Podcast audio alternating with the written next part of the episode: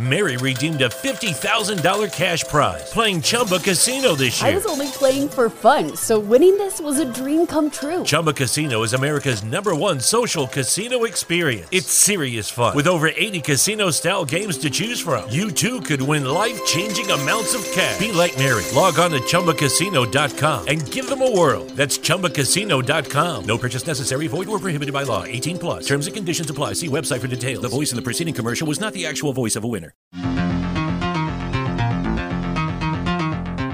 EGF Cast. Em qualquer hora e lugar, os principais temas jurídicos, debates e acontecimentos do TJMG você fica sabendo por aqui, no podcast da Escola Judicial Desembargador Edésio Fernandes. Você também pode nos acompanhar por nossas redes sociais, site, plataformas de áudio e em nosso canal no YouTube.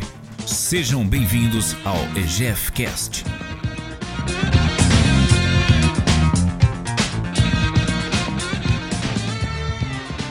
dia a todos. Nós estamos recebendo aqui nesse ciclo de palestras mulheres que inspiram pessoas e que superam desafios, os desafios da atualidade.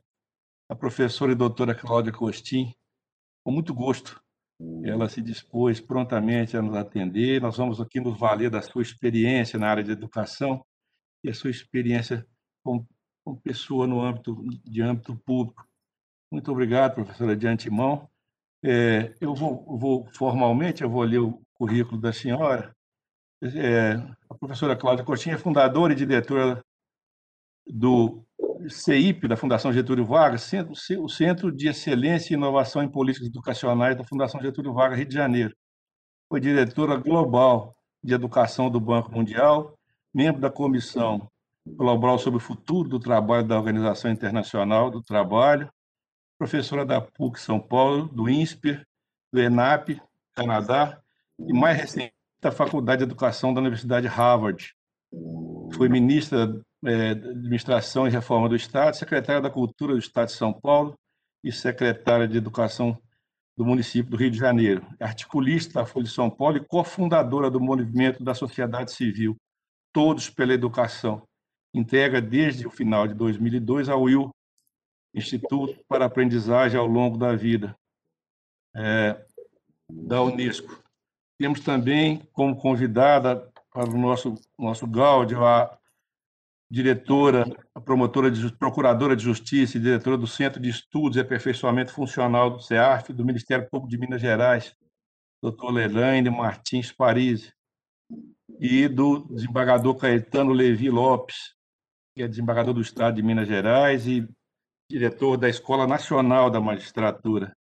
A debatadora é a doutora Tânia Marina Azevedo Grandal Coelho, que possui graduação em Ciências Jurídicas e Sociais pela Universidade do Estado do Rio de Janeiro, pós-graduação em Direito Civil pela Universidade do Estado de Sá, mestrado em Direito pela Universidade Federal do Paraná, eh, em 2006, magistrada do Estado, Gerais, do Estado de Minas Gerais desde 1989 com exercício atual na Quinta Vara Civil da Comarca de Poços de Caldas. É, muito obrigado, doutora Tânia, também pela sua Obrigada. presença e disposição. O, quero cumprimentar o doutor Murilo Silvio Abreu, que é assessor jurídico, da, juiz e assessor jurídico da Escola Judicial Desembargador Edésio Fernandes.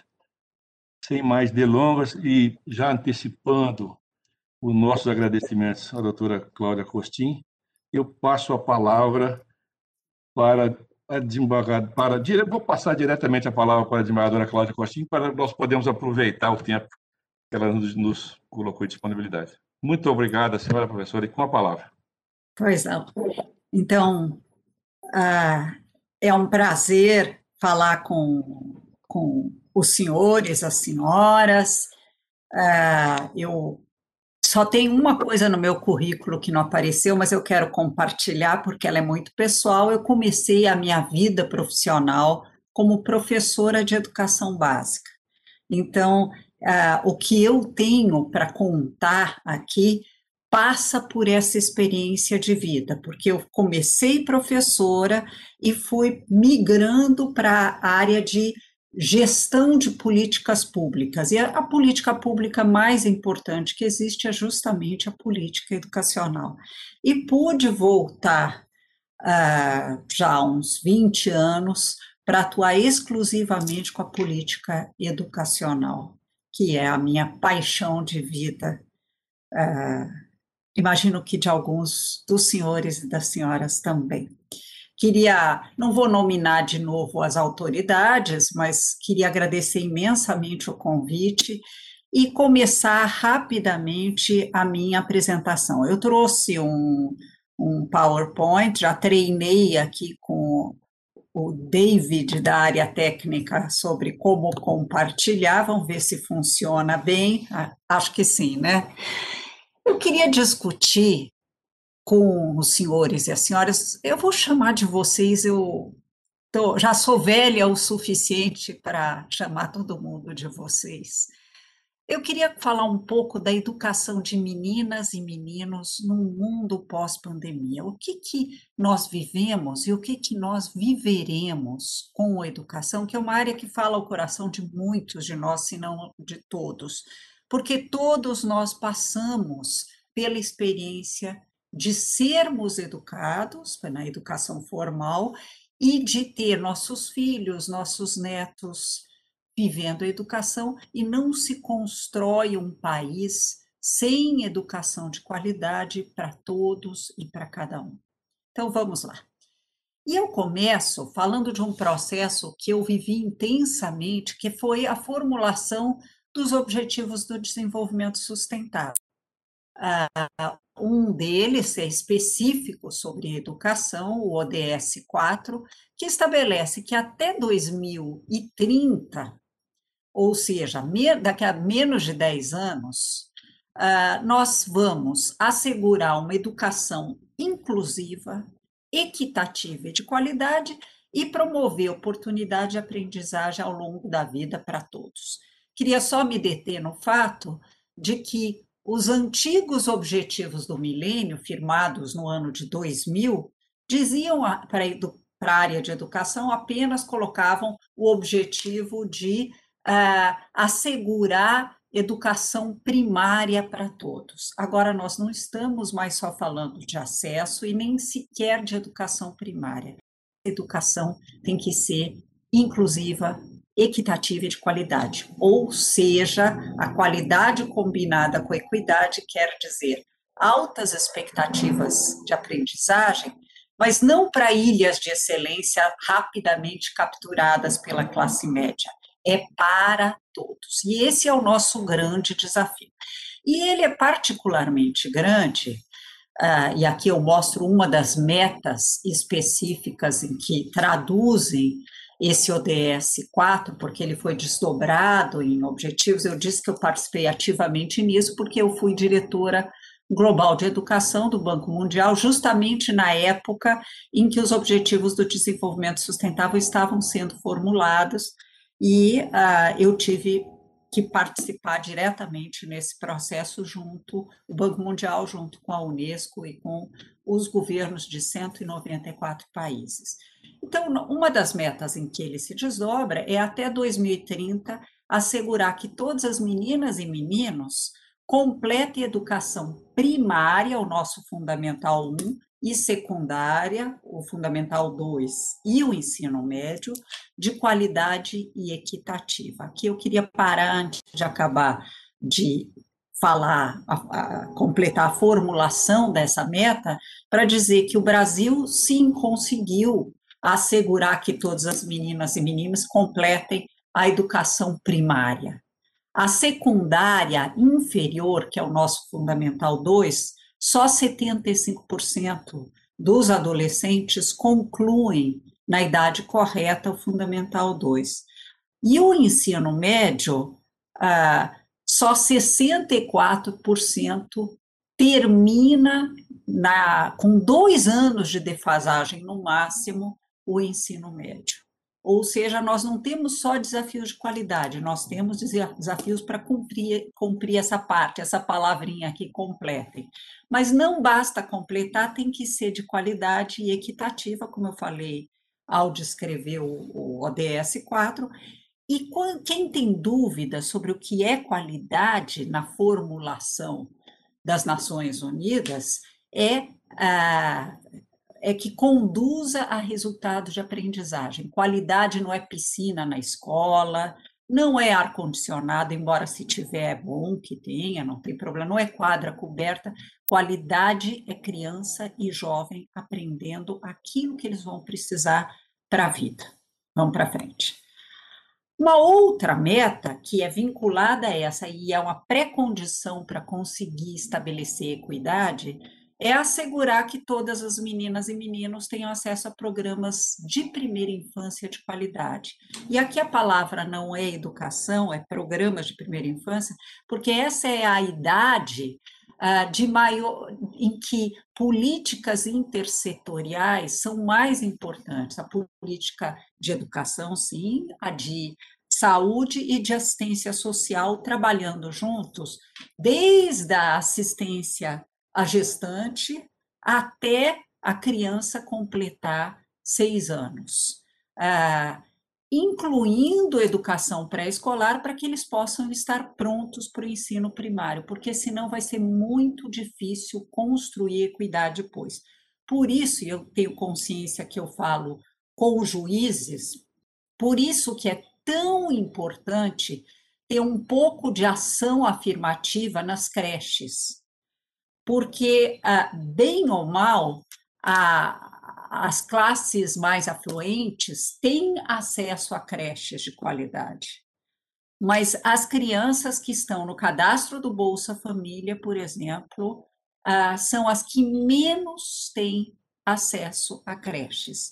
Só 27% das crianças do quartil mais, baixo de renda têm acesso à creche. E a creche pública acaba indo muitas vezes justamente para quem tem condições uh, de ter outro tipo de acesso. Na pré-escola, não, porque pré-escola é idade de escolaridade obrigatória. O Brasil agiu bem de fazer isso a partir dos quatro anos, e nós já temos 94% das crianças brasileiras na pré-escola. Precisamos universalizar, mas já avançamos bastante. E, por último, mas não menos importante, nós também estabelecemos que até 2030 nós temos que aumentar os 194 países de forma expressiva o número de jovens e adultos com competências relevantes, inclusive competências técnicas, tanto para a empregabilidade quanto para o empreendedorismo. Eu queria aqui lembrar duas coisas importantes. Uma é que estamos entrando em tempos do que se convencionou chamar de Revolução 4.0 ou Quarta Revolução Industrial, em que a inteligência artificial vem substituindo o trabalho humano numa velocidade sem precedentes. E nesse contexto, imaginar que jovens possam abandonar a escola uh, ou não concluir com habilidades relevantes joga uma multidão de jovens na economia paralela ou na informalidade e numa situação de miserabilidade. Daí porque é tão importante que, para além uh, da educação formal, para além de jovens e adultos, nós também tenhamos uma formação técnica para aqueles jovens que tinham abandonado a escola e retornam no uh, chamado IRJA, no Programa de Educação de Jovens e Adultos.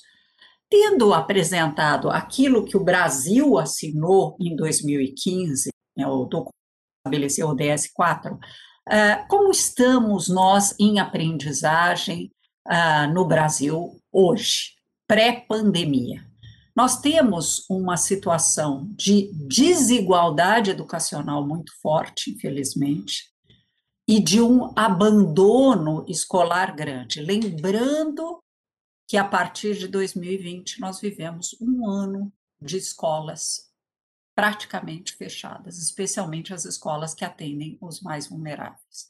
O que quer dizer que essas desigualdades educacionais vão aumentar de uma forma enorme e o abandono escolar também.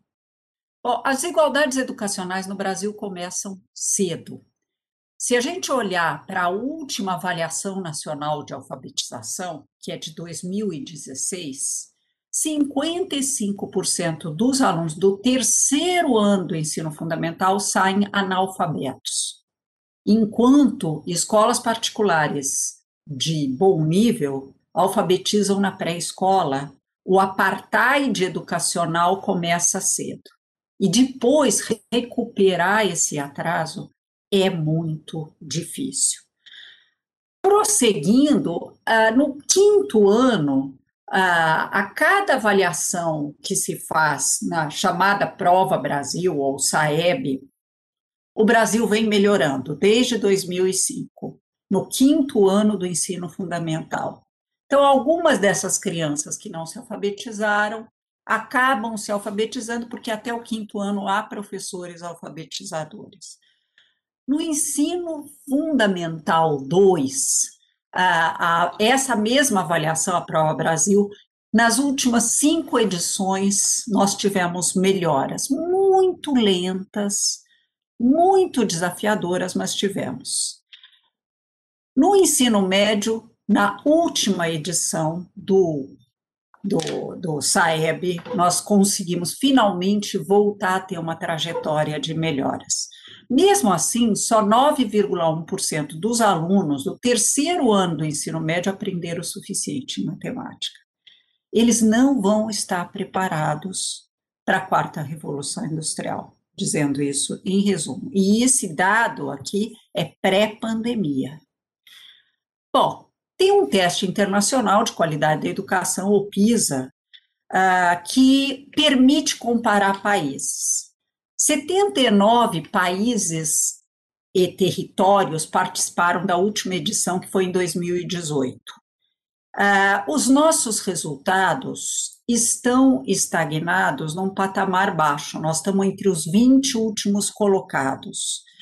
Uh, mas o que chamou mais atenção nesses resultados da OCDE, é, essa, esse PISA é organizado pela OCDE, é, é que o Brasil foi considerada a segunda economia mais desigual do ponto de vista educacional entre as 79 participantes. Mas tem um dado positivo no meio de tudo isso, e eu já falei, que é o fato de que houve avanços no IDEB de 2019, especialmente avanços grandes no ensino médio.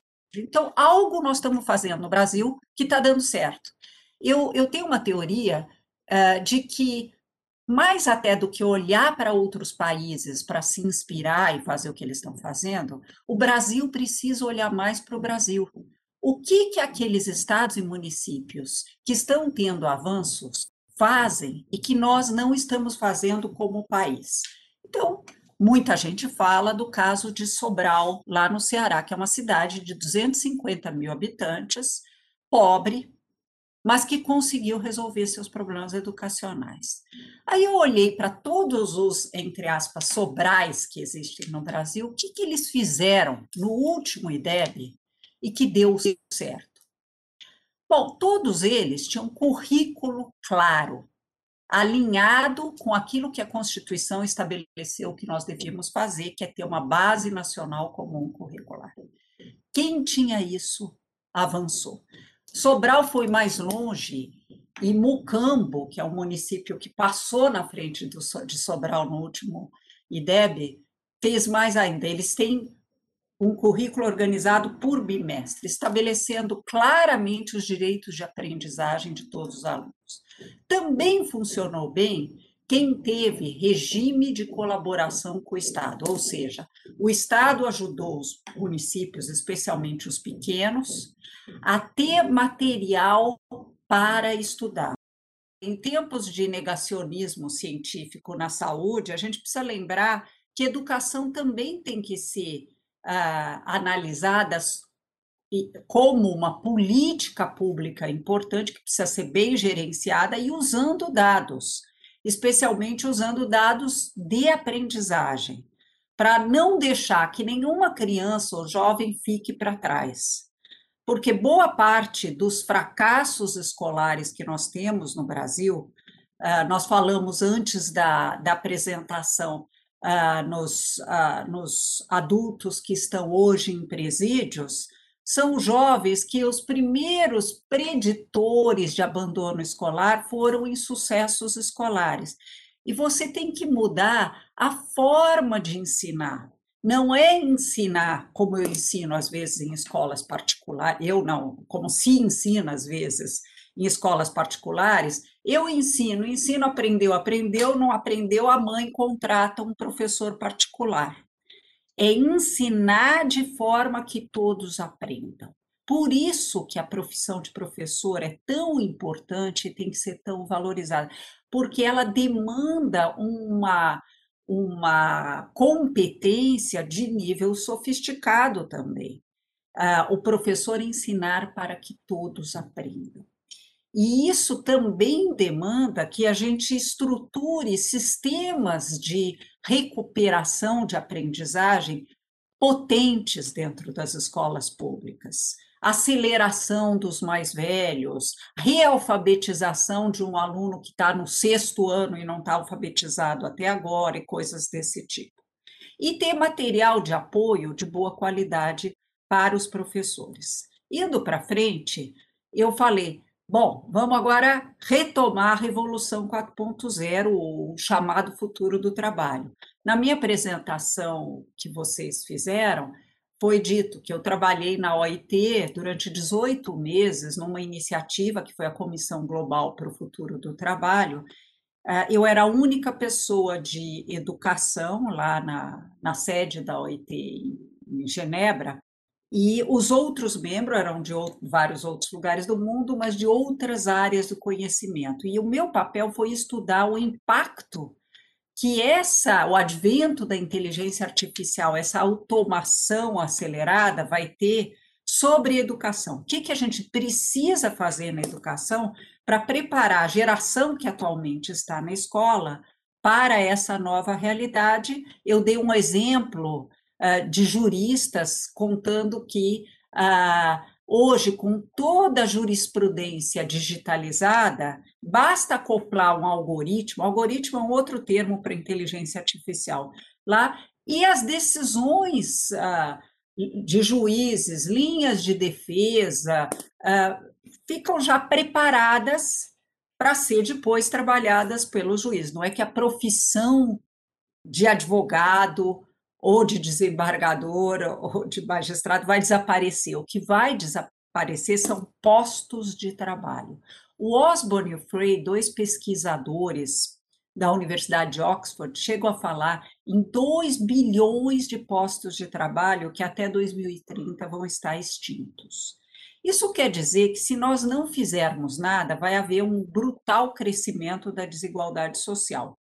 Por isso que a educação tem que se preparar para oferecer competências de nível muito mais sofisticado. Por exemplo, análises mais aprofundadas, pensamento crítico, pensamento sistêmico, em resumo, formar pensadores independentes autônomos. Fácil de falar, difícil de fazer.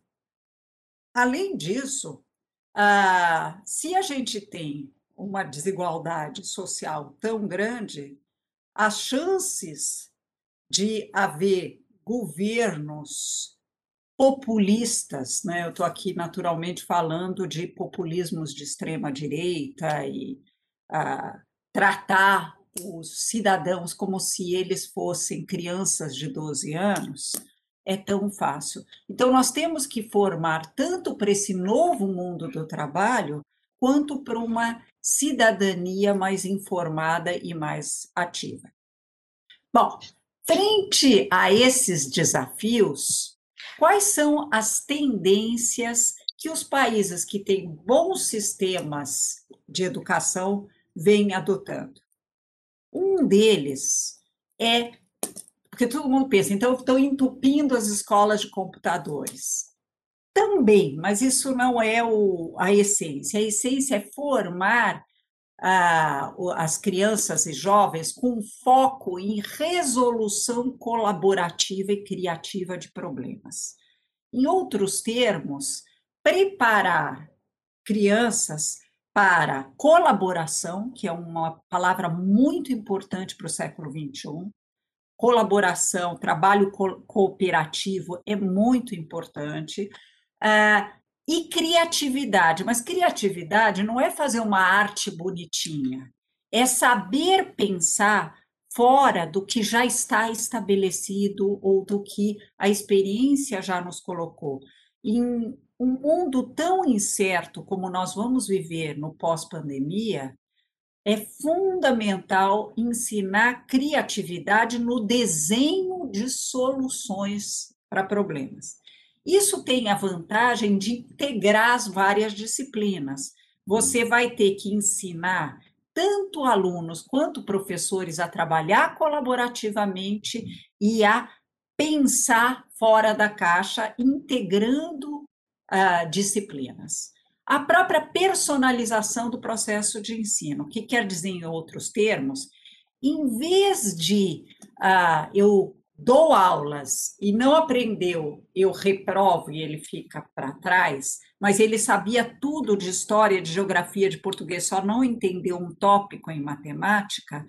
Uh, hoje existem plataformas adaptativas que são uh, ferramentas digitais estão sendo muito usadas nos outros países, onde repetir de ano é quase inexistente, que identificam exatamente o que um jovem não entendeu e direcionam esse jovem para uma aula digital que reponha esse conhecimento. Às vezes o jovem não sabe porcentagem porque não entendeu fração.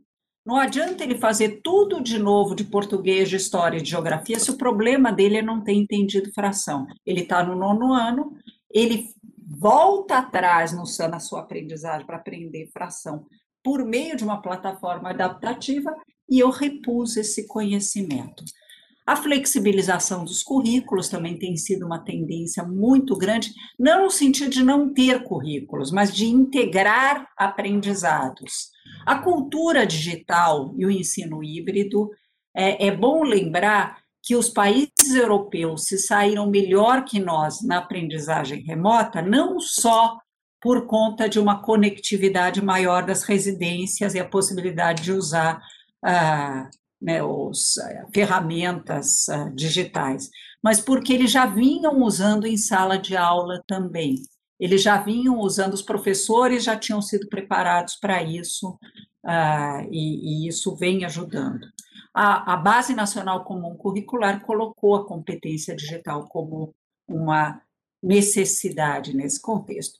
E o professor passa a ser visto muito menos como um mero fornecedor de aulas expositivas que o aluno anota no caderno, e muito mais como um assegurador de aprendizagem, ensinando o aluno a pensar usando os conceitos que ele aprendeu. Só para dar um exemplo claro, o Andrea Schleicher, da OCDE, me disse um dia que o aluno brasileiro ele sabe a tabela periódica de cor, mas não sabe o que fazer com ela. É ensinar a pensar cientificamente, ensinar a pensar historicamente, assim por diante.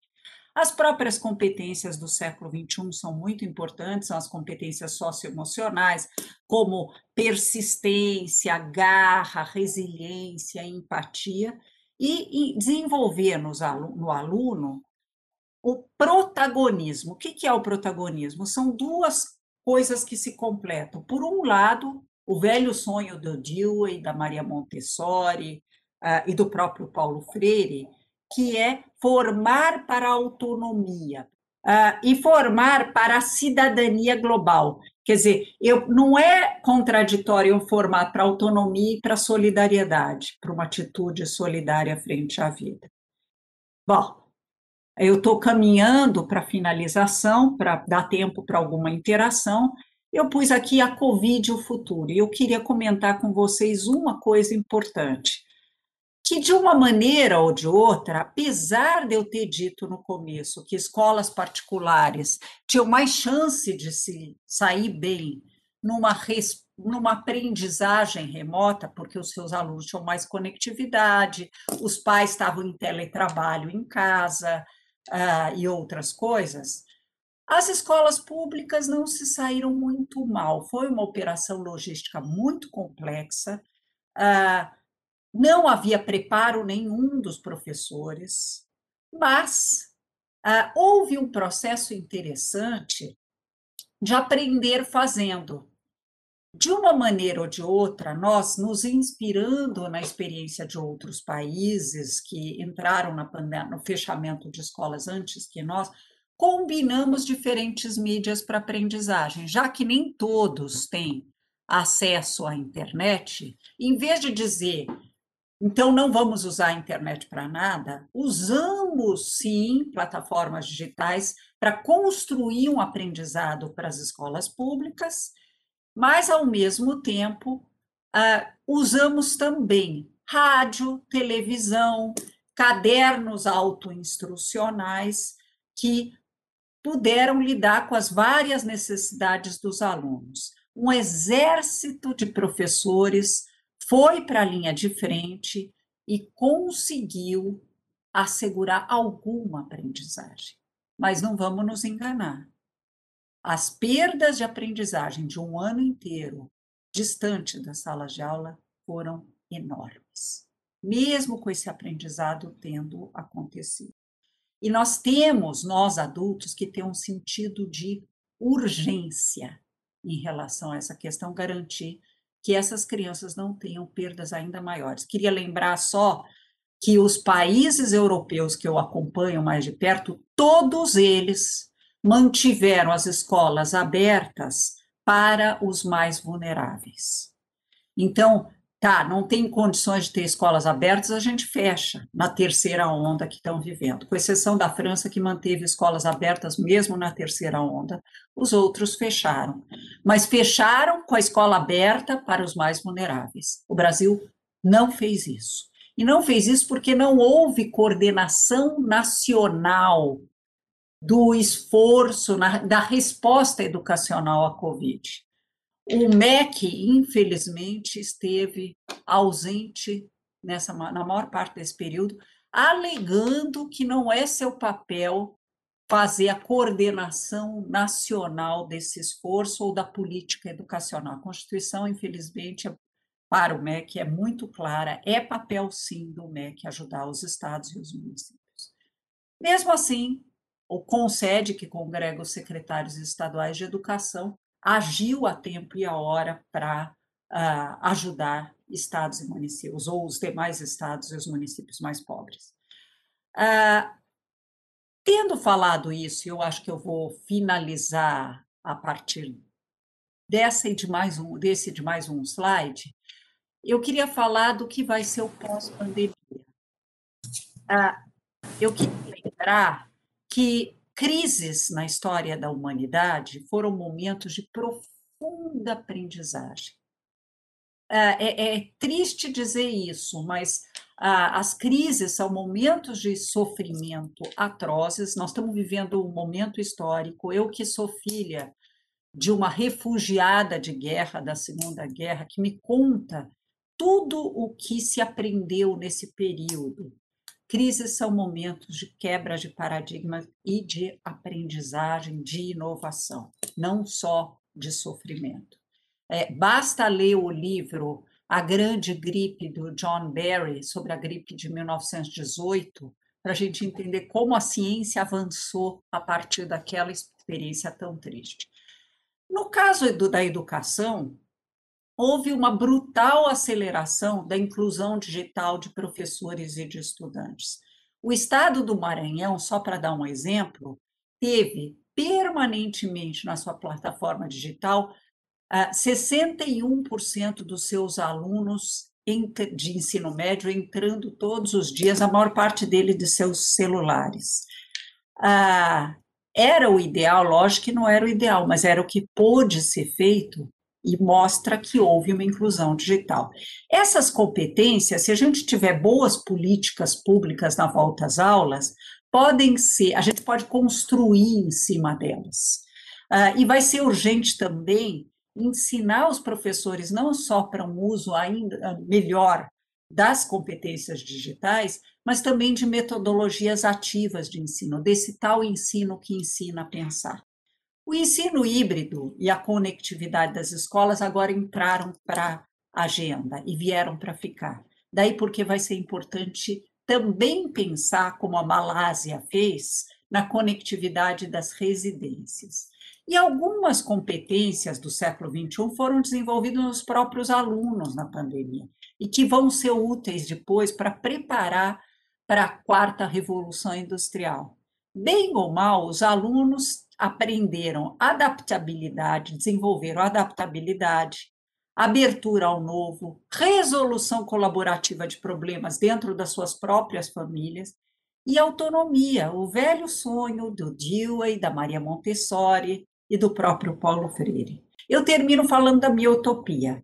Eu falei tanto de ciência e dados científicos, mas eu queria falar da minha utopia no sentido não de uma coisa impossível, mas de algo que ainda não teve lugar. O meu sonho. E eu sonho com uma escola em que todos aprendam, em que se possa combinar excelência com equidade. Sonho com uma escola em que tanto alunos como professores trabalhem colaborativamente. Ser professor não é ser profissional liberal, é trabalho de equipe. O que o segundo ano faz impacta o que o terceiro ano faz. O professor de uma disciplina impacta o que o professor da outra faz. Ah, uma escola que, em que o aluno aprenda a se reinventar, porque os postos de trabalho que ele terá ah, ah, como oferta no futuro vão se extinguir em ondas sucessivas, e ele vai ter que passar por ondas sucessivas de reinvenção de si próprio profissionalmente.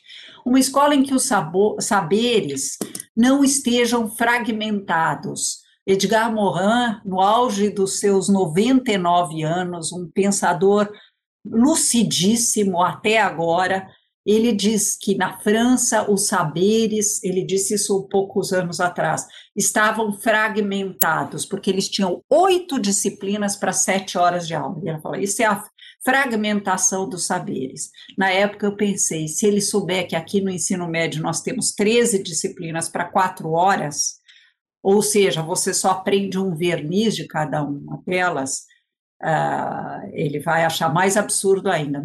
Por sorte, nós conseguimos mudar essa lógica e agora trabalhamos de uma maneira melhor a partir desse próximo ano. Uma escola que ensine a pensar e ensine a, a aprender, para que o aluno possa ser um eterno aprendiz. E uma escola que reserve tempo e espaço para formar para autonomia.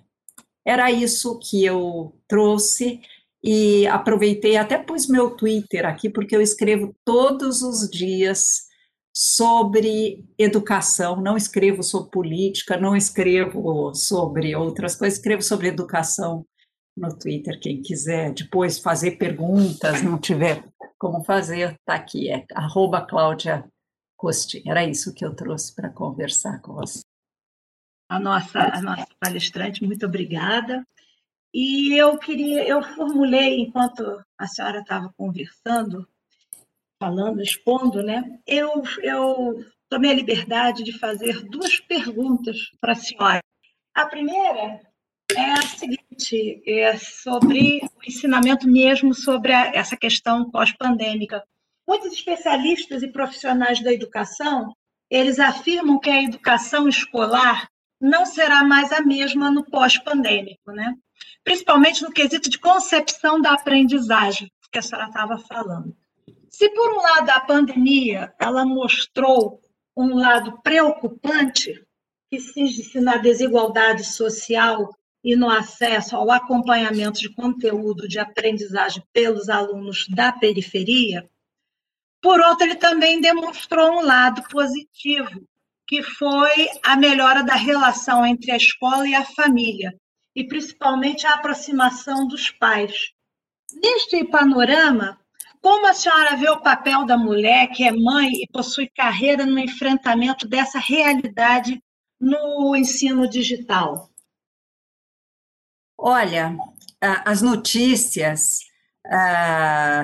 doutora Tânia, não são muito boas no tocante à mulher porque eu vou falar do futuro, mas depois eu dou um passo atrás para falar desses aprendizados que você mencionou.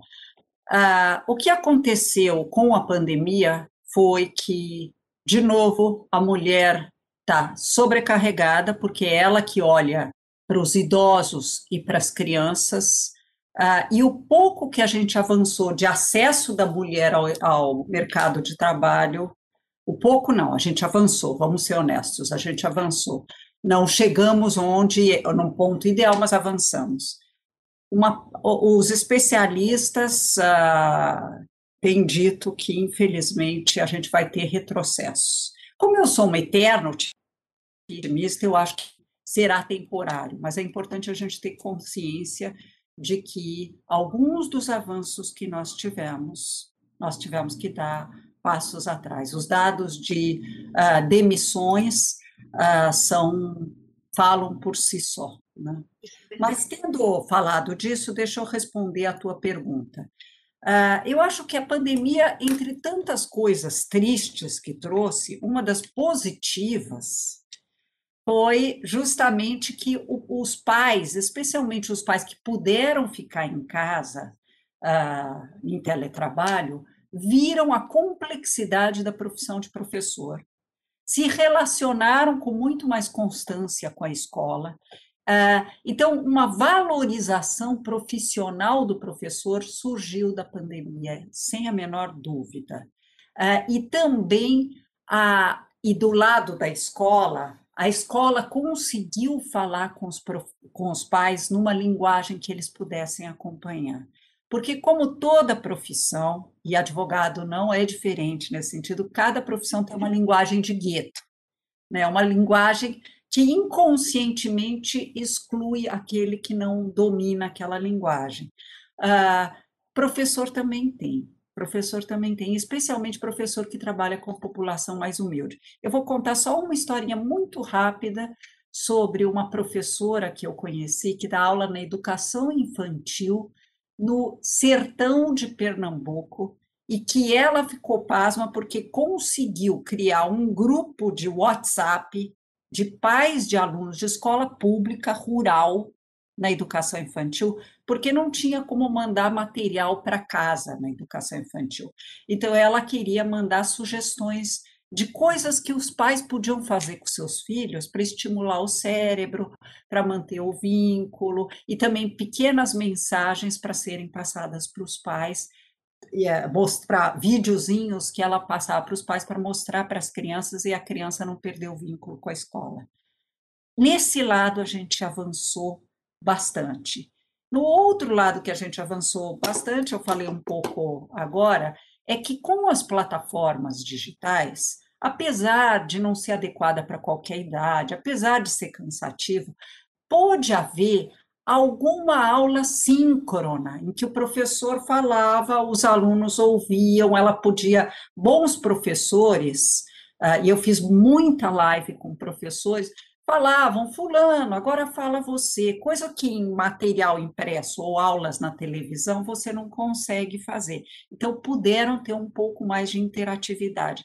E os professores aprenderam a lidar com essa mídia, não todos, mas uma parcela deles. Então, nesse sentido, trouxe a questão do resgate do professor na sala de aula. Exatamente. É, ah, então, isso, isso é muito importante, eu acho que isso é muito importante para, para o próprio profissional né, da educação. Porque enquanto não tínhamos essa, esse, esse embate da tecnologia com a, a, a, o presencial, eu acho que estava, estava havendo um grande desgaste na, na, na valorização do professor. Então, Sem nós dúvida. tivemos agora um resgate, principalmente dessa, da, da classe de educadores, né? Eu uhum. acho muito importante isso. E eu queria fazer mais uma pergunta para a senhora, nosso tempo ainda está bom. Assim, necessariamente, eu estava digitando, eu sempre gosto de ficar digitando, e eu, é, juiz tem, desculpe, mas juiz tem essa mania de ficar escrevendo, né?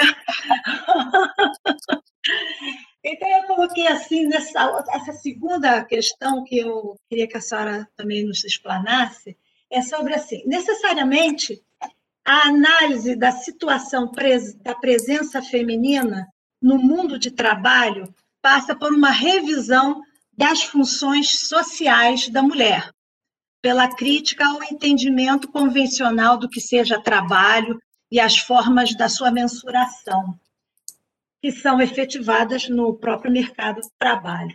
Essa situação de enfrentamento da mulher no, no mercado de trabalho se deve à visão resultante de que ocorre uma dificuldade dela de separar a vida familiar da vida laboral ou da vida pública com a privada, mesmo se tratando de participação no trabalho, na, como da população economicamente ativa? A senhora entende assim?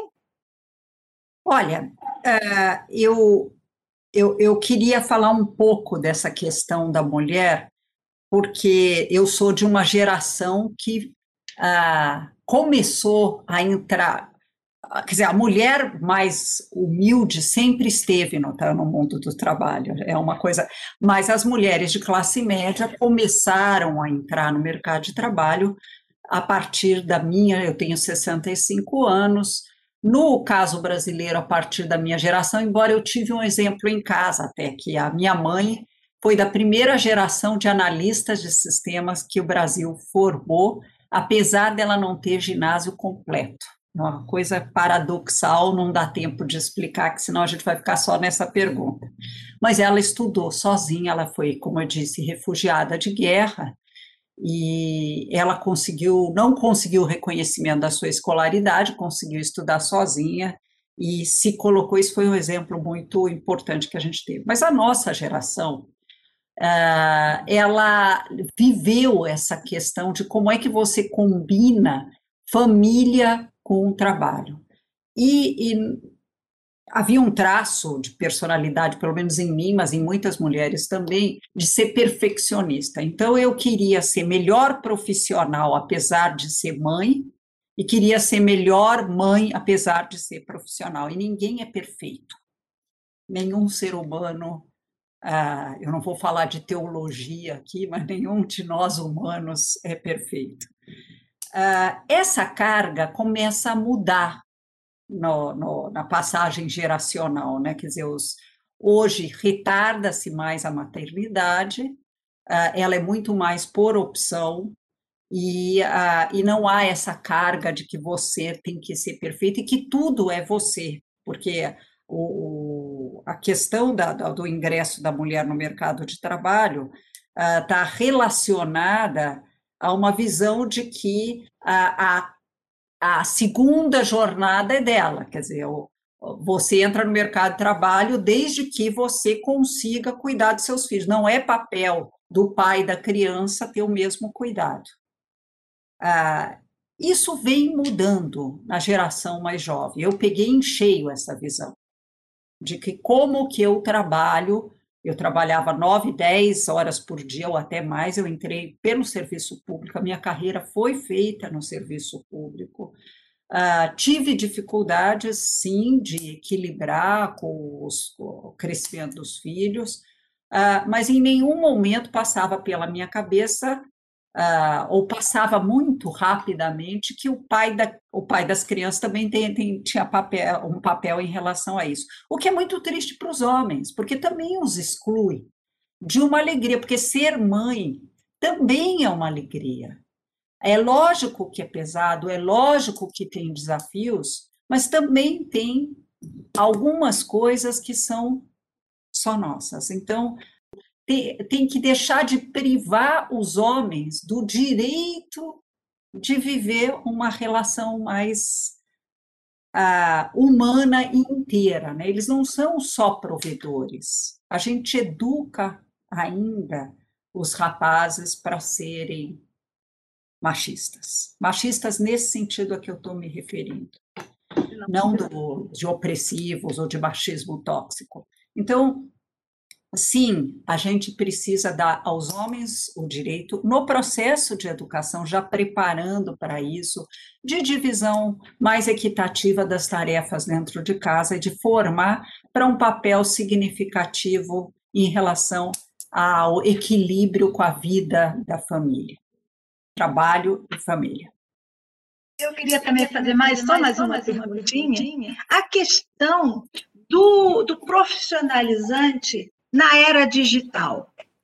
Como a senhora acha que vai ficar essa questão, porque o pós, durante a pandemia ficou muito reduzida a questão do profissionalizante por causa da, do, da, não, da, do afastamento né, social. Como é que a senhora acha, como os alunos, como educadora, como ficou essa questão do profissionalizante?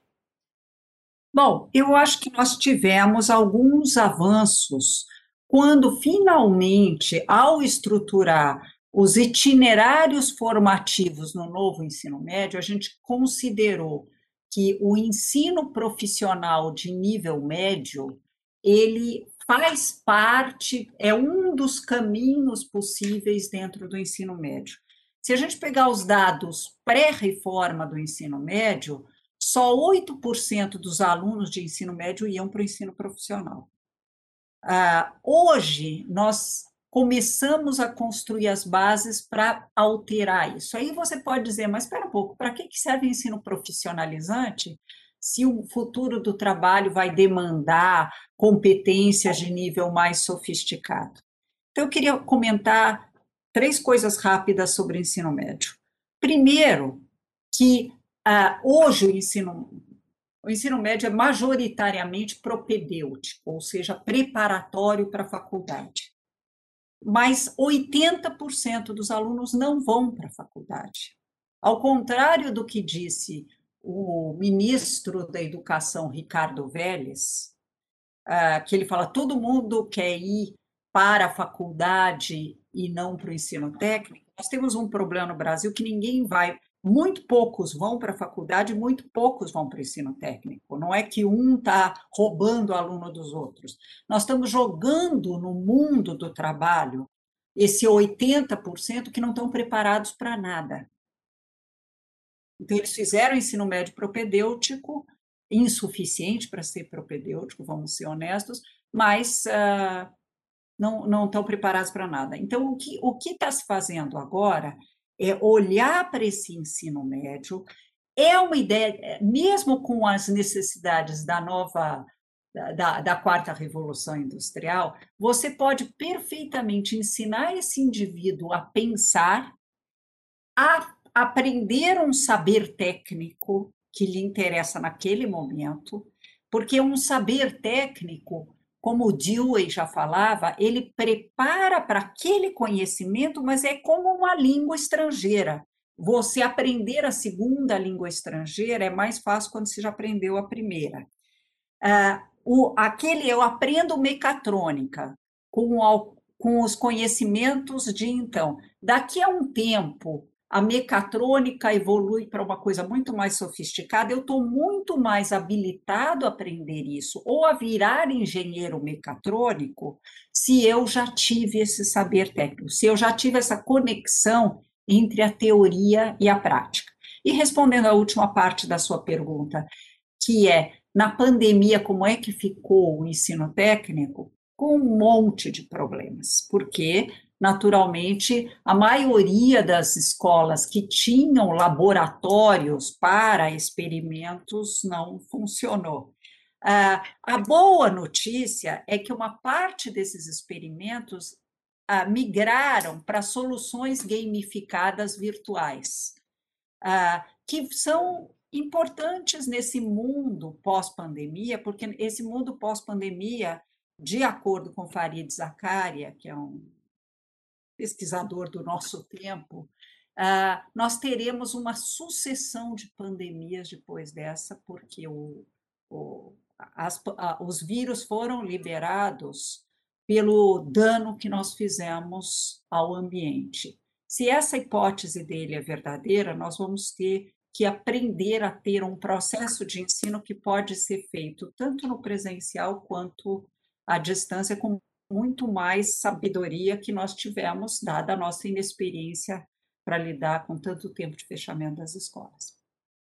Então, eu gostaria de agradecer a senhora, porque eu acho que foi muito interessante o tema abordado e o seu testemunho, para termos sempre uma visão atualizada do desenvolvimento da educação, a caminhada da mulher enquanto gênero e, e na, sua, na sua inserção né, ao mercado de trabalho, a sua expectativa de carreira, como a senhora mesmo falou, sua multifuncionalidade no cenário da vida, como pessoa profissional e em família.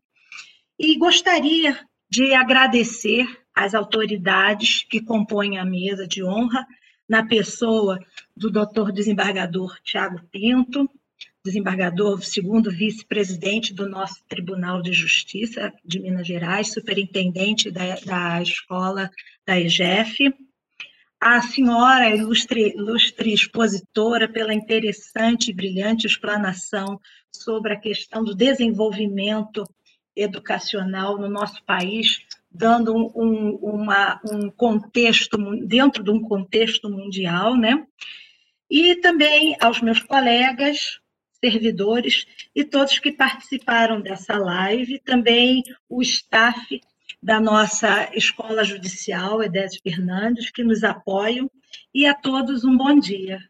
Obrigada. Obrigada, eu, eu é que agradeço, não sei se uh, eu agradeço muitíssimo tanto o nosso diálogo que nós tivemos, eu tive a chance de ter com a doutora Tânia antes, e, uh, e, e desejar que tempos melhores venham, que todos nós possamos celebrar tempos mais bonitos. Muito obrigada. Muito obrigada a todos. Desembargador, o senhor vai, vai tomar a palavra?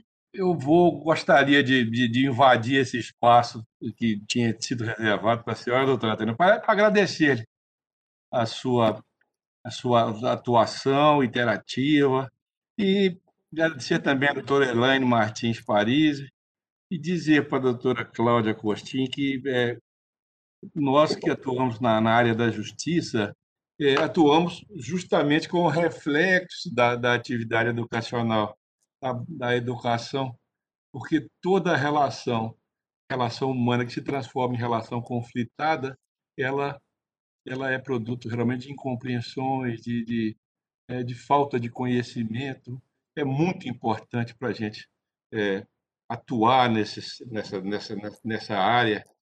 Nós, aqui na escola, atuamos em educação continuada, mas a educação tem que ser justamente é, completa, né? É, porque nós temos que, que, que, que, atuar para colmatar essas, é, essas, essas, essas falhas que acontecem lá, na, lá no, no ensino básico. E Portanto, estamos muito agradecidos com a atuação da senhora. Doutora Elaine também, doutora, eu desejo para a senhora uma boa gestão aí na escola do Ministério Público. Estamos aqui à disposição. Doutor muito obrigada, desembargador. Um bom dia para todos. Você ouviu EGF Cast. Mary redeemed a $50,000 cash prize playing Chumba Casino this year. I was only playing for fun, so winning this was a dream come true. Chumba Casino is America's number one social casino experience. It's serious fun. With over 80 casino style games to choose from, you too could win life changing amounts of cash. Be like Mary. Log on to chumbacasino.com and give them a whirl. That's chumbacasino.com. No purchase necessary, void, or prohibited by law. 18 plus. Terms and conditions apply. See website for details. The voice in the preceding commercial was not the actual voice of a winner.